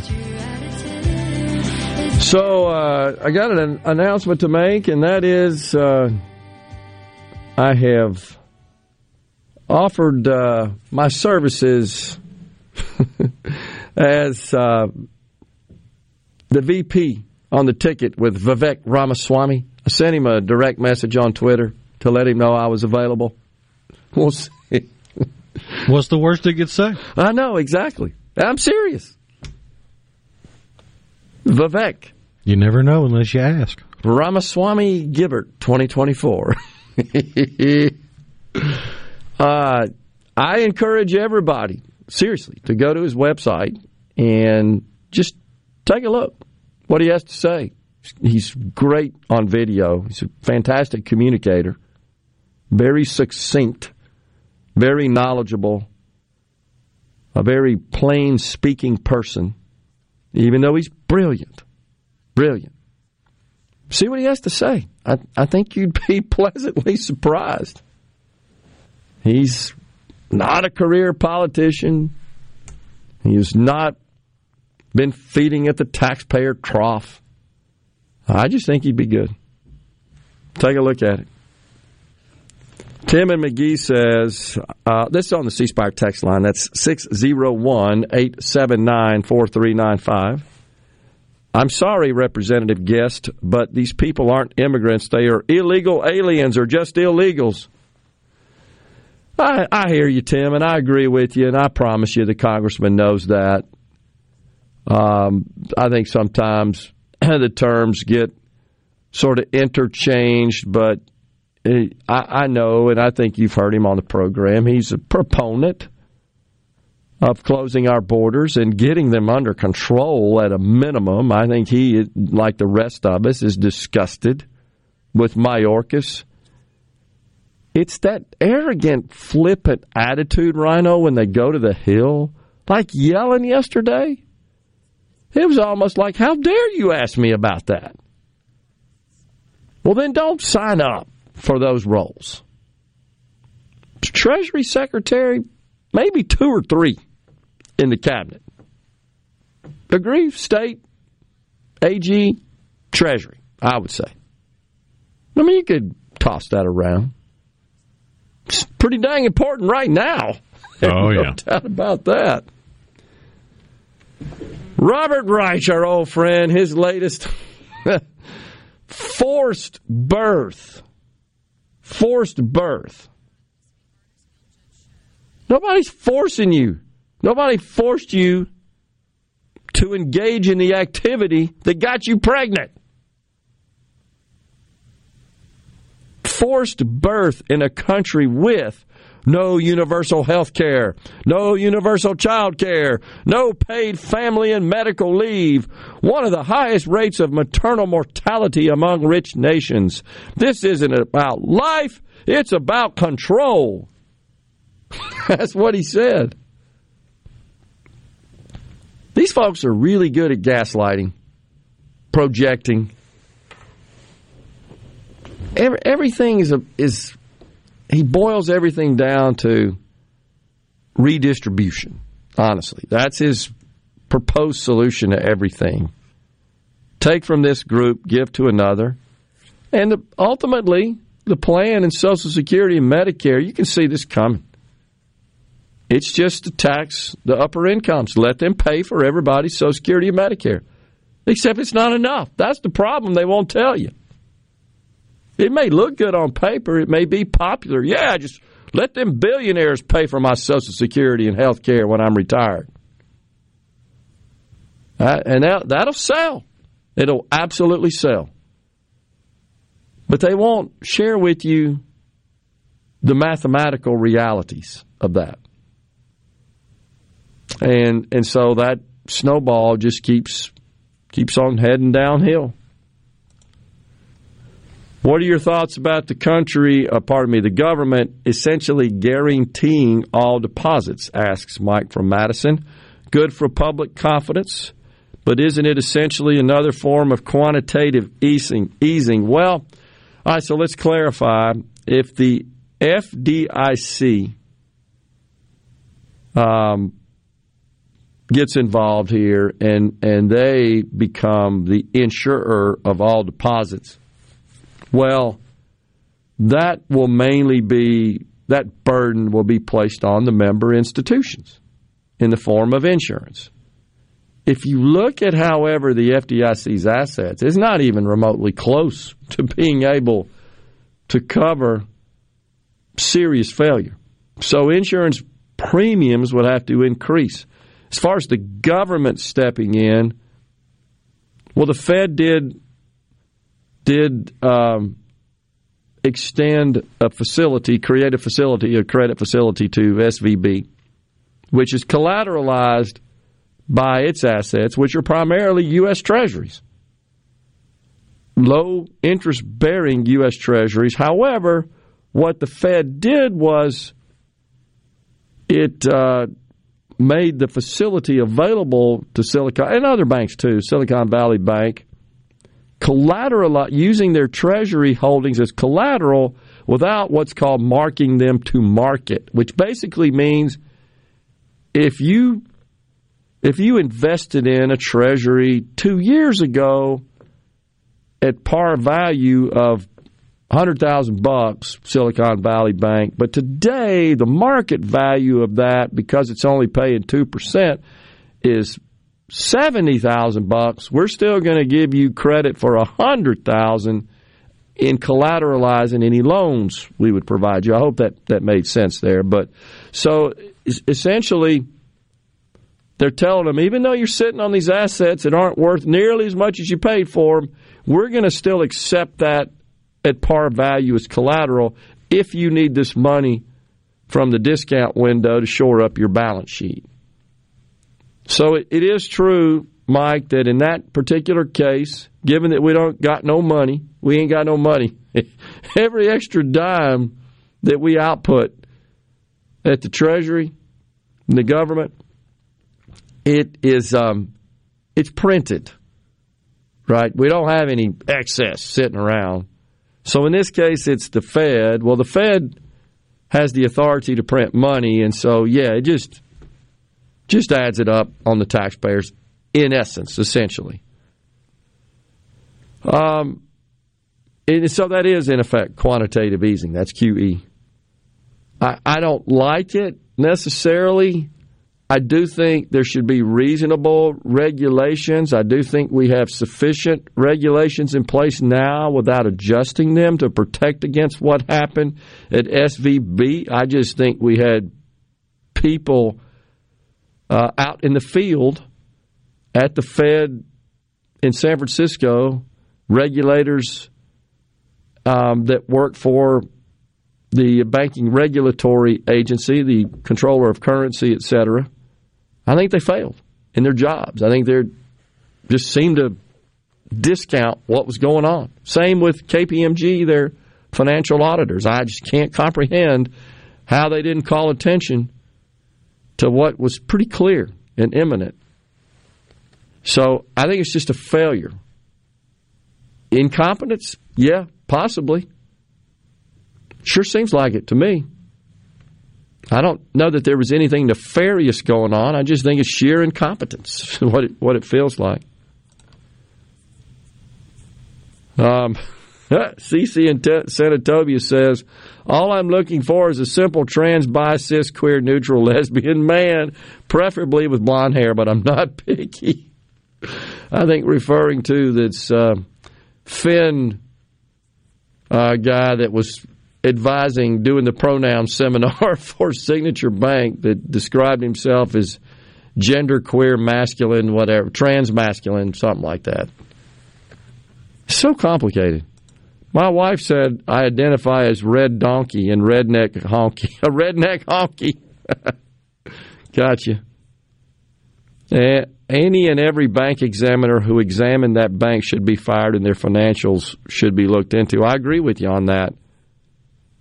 Um, on the C Spire text line, just got through saying that. Totally agree. Banking without moral hazard or consequence is immoral banking.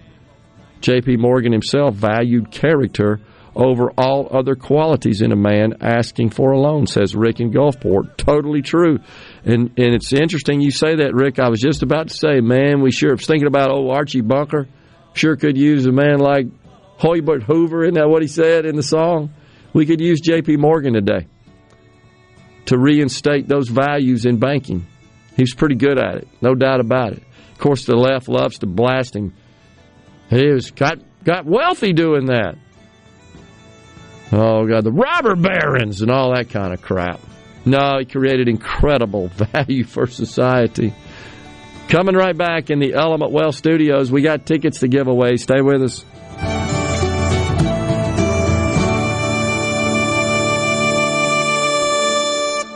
FM. Gerard Gibert.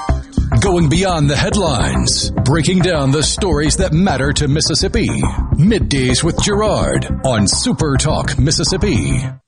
Oh,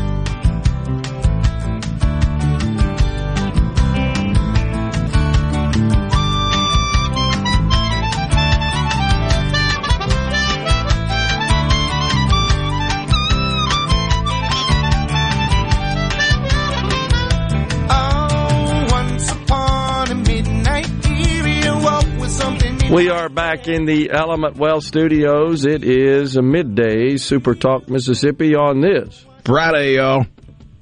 Signature Bank, 87.6% of their deposits uninsured. That's more than Silicon Valley at 65%. That's interesting. Uh, wow. Incredible. All right. You want to give away some tickets here? Yeah, let's give away some tickets because we got Grammy Award winning and platinum selling band Train on their way to the Brandon Amphitheater on September 7th. Tickets are on sale now at Ticketmaster.com or you can swing by the box office at the Brandon Amphitheater. But you got a chance to win. You can win a pair of tickets by being the 21st person to text into the C Spire text line, and that number is 601 879 4395. Be the 21st person to text in the word Jupiter, and you'll win a pair of tickets to see Train at the Brandon Amphitheater on September 7th. All righty. Jerry in Waynesboro says the imminent bankruptcy of Blackstone will trigger a catastrophic global financial collapse. Well, it would, uh, Jerry, but I don't see that happening. That's conspiracy theory nonsense, honestly. Got to tell you. Just is. They don't have concentration. So you would see lots of other stuff happen long before there were a collapse of Blackstone, which, of course, is wealth manager and investment bank and not a standard commercial bank. Um, what percentage of our uncompensated health care is illegal Im- immigrants? It's a little off topic for today. Yeah, but it's it's teeny tiny. I don't like it. Most of them honestly don't seek care, and uh, those that do, it's it's still a, a small portion because most most of the immigrants are not old, and it's when you get old it's where all the expense of health care really comes into play. Thomas disagrees with me that uh, the move on the part of the 11 banks that came to the assistance of Signature Bank. So he says that not being allowed to fail and suffer the consequences is the precedent. Nothing about that bailout was capitalism. Completely 100% disagree, Thomas. It was total capitalism. It's total free markets. I thought you were a free market guy. You just want the banks to, you want to control how the banks operate? We got enough regulation on that point. These guys looked at their balance sheets. They know how much they had available. So simply making a deposit at another bank to keep it afloat benefits them, their depositors, their investors, their stockholders. That's capitalism in its finest. That's good management. That was, I think, a brilliant idea. So I disagree with you on that. Darren in Jackson says, I can't tell you what my wife says my pronouns are. Thank you, Gerard. We don't need to worry about abortion. We need to worry about what makes you become available to need an abor- abortion. It's called sex ed. You have sex, you have babies. It's not hard. They they understand it, Michael. I believe uh, this Michael from Starkville that sent this in. I, I think it's a society that seems to celebrate and praise and even laud promiscuity, getting pregnant when you're in high school. It's just completely upside down. And I think there's a lot of copycat sort of stuff. Well, I saw my classmate there get all these all this praise and love and affection and parties and stuff. Well, I want to do the same thing. I really do think that is a factor that influences. They know. Do the capital gains taxes on those lost asset value reimbursement like us pay? I'm not following on the C Spire text line here. Uh, capital gains taxes are only applicable when an asset is disposed of. So if it just lost value on paper, no capital gains taxes apply. Joe Biden, of course, wants to change that. He wants to apply capital gains taxes on the increase in the uh, value of assets held by certain certain members of society based on their income level and their uh, their net worth.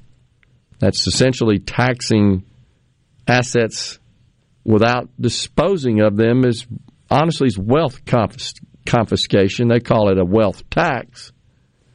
It's terrible, and it would, um, I think, be incredibly destructive to the economy. But Biden, Liz Warren, and company, oh man, they're obsessed with that. They love it. Tim in Cleveland says, when I see the rich liberals redistributing their money to those less fortunate, then maybe I will believe they are serious. Yeah, I hear you. Some some of them do, Tim, um, but I, I'm with you. they don't part with their money as much as they want. they lecture you to part with it. That's for sure. Uh, yeah, it was Ray on the Coast that reminded that Apollo 13 is when the Spirit in the Sky. That was the movie that featured the Spirit in the Sky song. Not the right stuff. I'm sorry, I got them confused, but I remember very movies, uh, very uh, well both movies. They were awesome. Yeah, and it was Fred Haise from Biloxi, one of the astronauts. Passed away, right? Is that right? We looked that up not so long ago. Well, let's see here. Uh, nobody wants to tell the truth on how to save PERS, just like nobody wants to tell the truth on saving the hospitals. It's simple math, like you said, says Kevin on the road. Fred Haise is still with us. Still with us. Thank you. Yeah, it was, maybe it was somebody else in that crew. Maybe maybe that's where I'm getting confused. Uh, yeah, Haise from Biloxi, Mississippi, of Apollo 13 fame, correct? Yeah. That's correct. Yeah. Uh, no problem with the topic change. Uh, do you think Biden is going to respond to the Russian show, the put on putting down our drone? I don't know what he's going to do. Honestly, um, I did see a prediction this morning from uh, one of the retired generals that you see a lot on the news say that they think the Ukraine is well positioned to have some sort of major conflict with Russia and run them out of the country and reclaim the territory that Russia has overtaken, like in the next few weeks, that they're gearing up for that.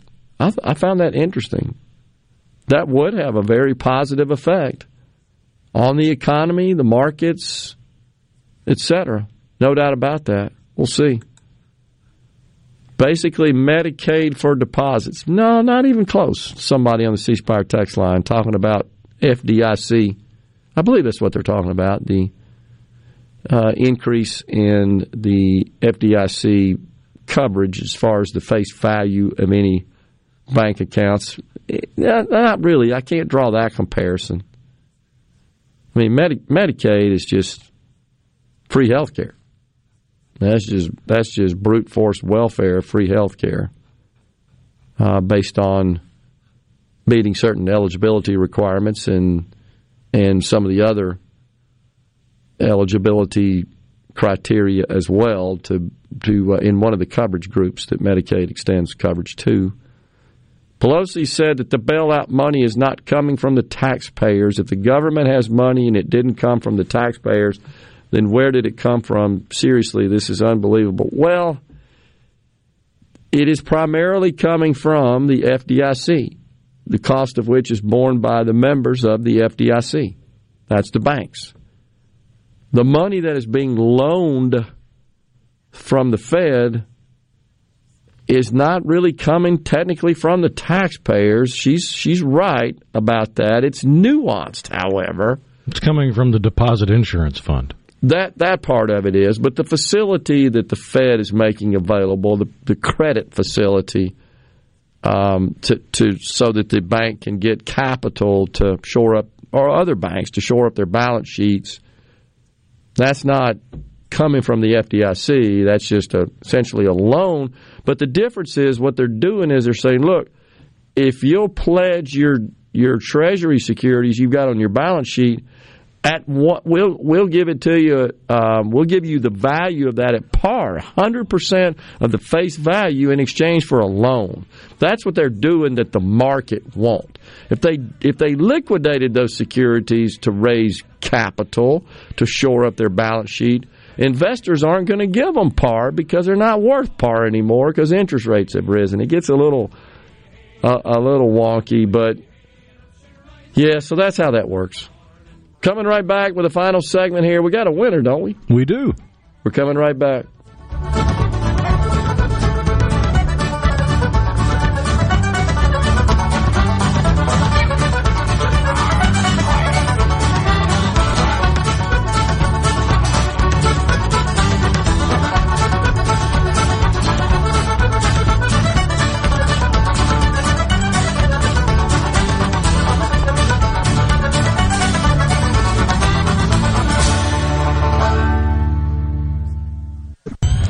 Gibert. He keeps his classified documents right where they belong. Inside a Journey record jacket from the 1980s. Gerard Gibert, Super Talk, Mississippi.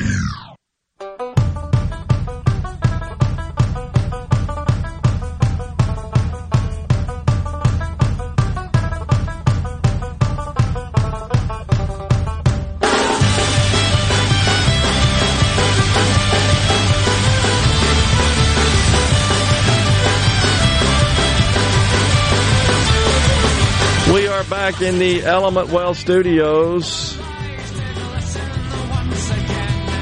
If we were taxed on the increase in the value of investments by that line of thinking, you could be taxed on the increase in value of your home even if you didn't sell it. That's correct. That's Sam and Tupelo.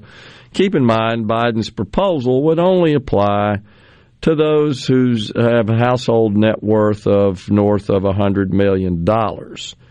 He wants um, he wants to essentially double the capital gains tax rate by taxing all capital gains for households whose net worth exceeds 100 million at ordinary income rates. So that that bring it up to roughly 40 percent at the federal level over the present 20 percent.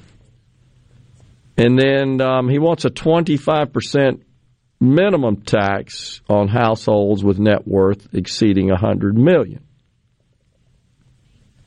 So it is true that the wealthiest taxpayers in America pay about 8% tax rate.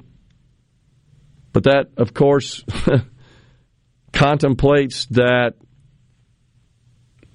the wealth, the, the appreciation of uh, assets for these wealthy individuals would be taxed. They don't they don't look at it strictly from a a nominal perspective where you're just applying the tax to assets which were sold, liquidated.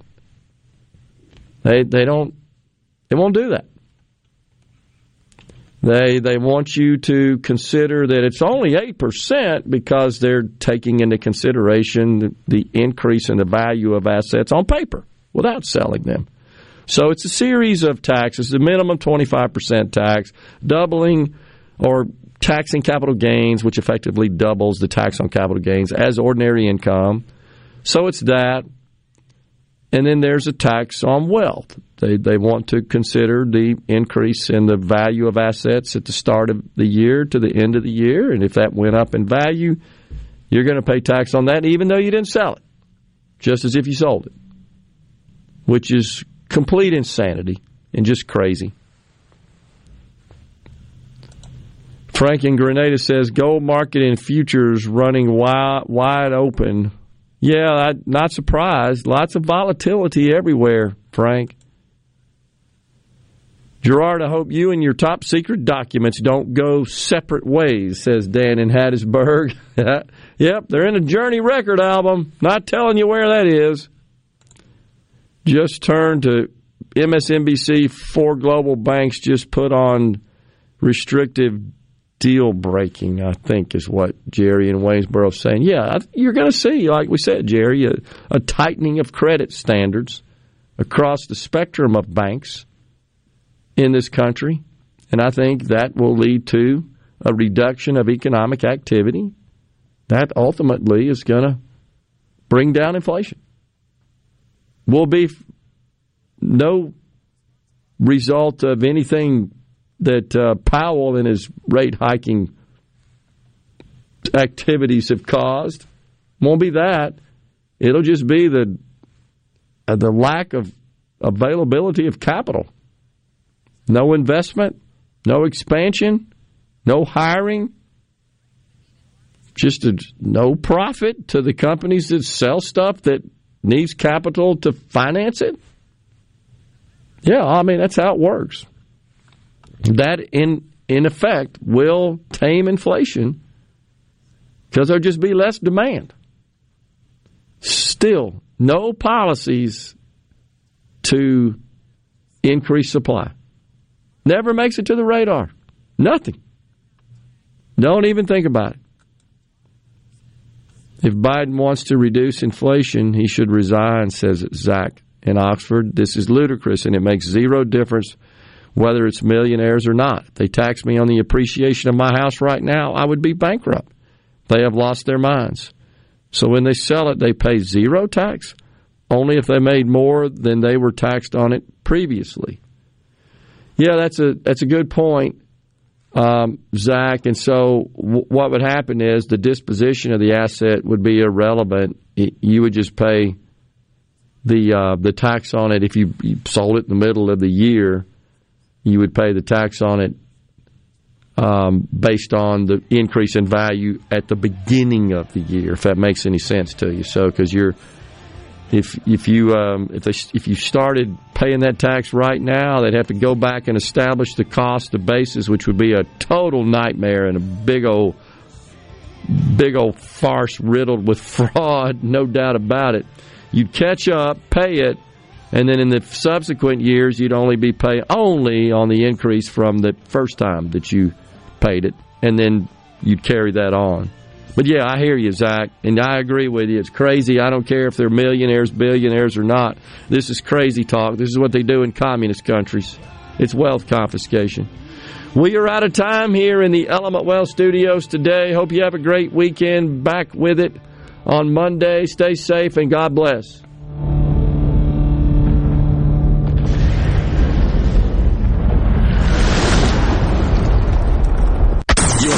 A SuperTalk Mississippi media production.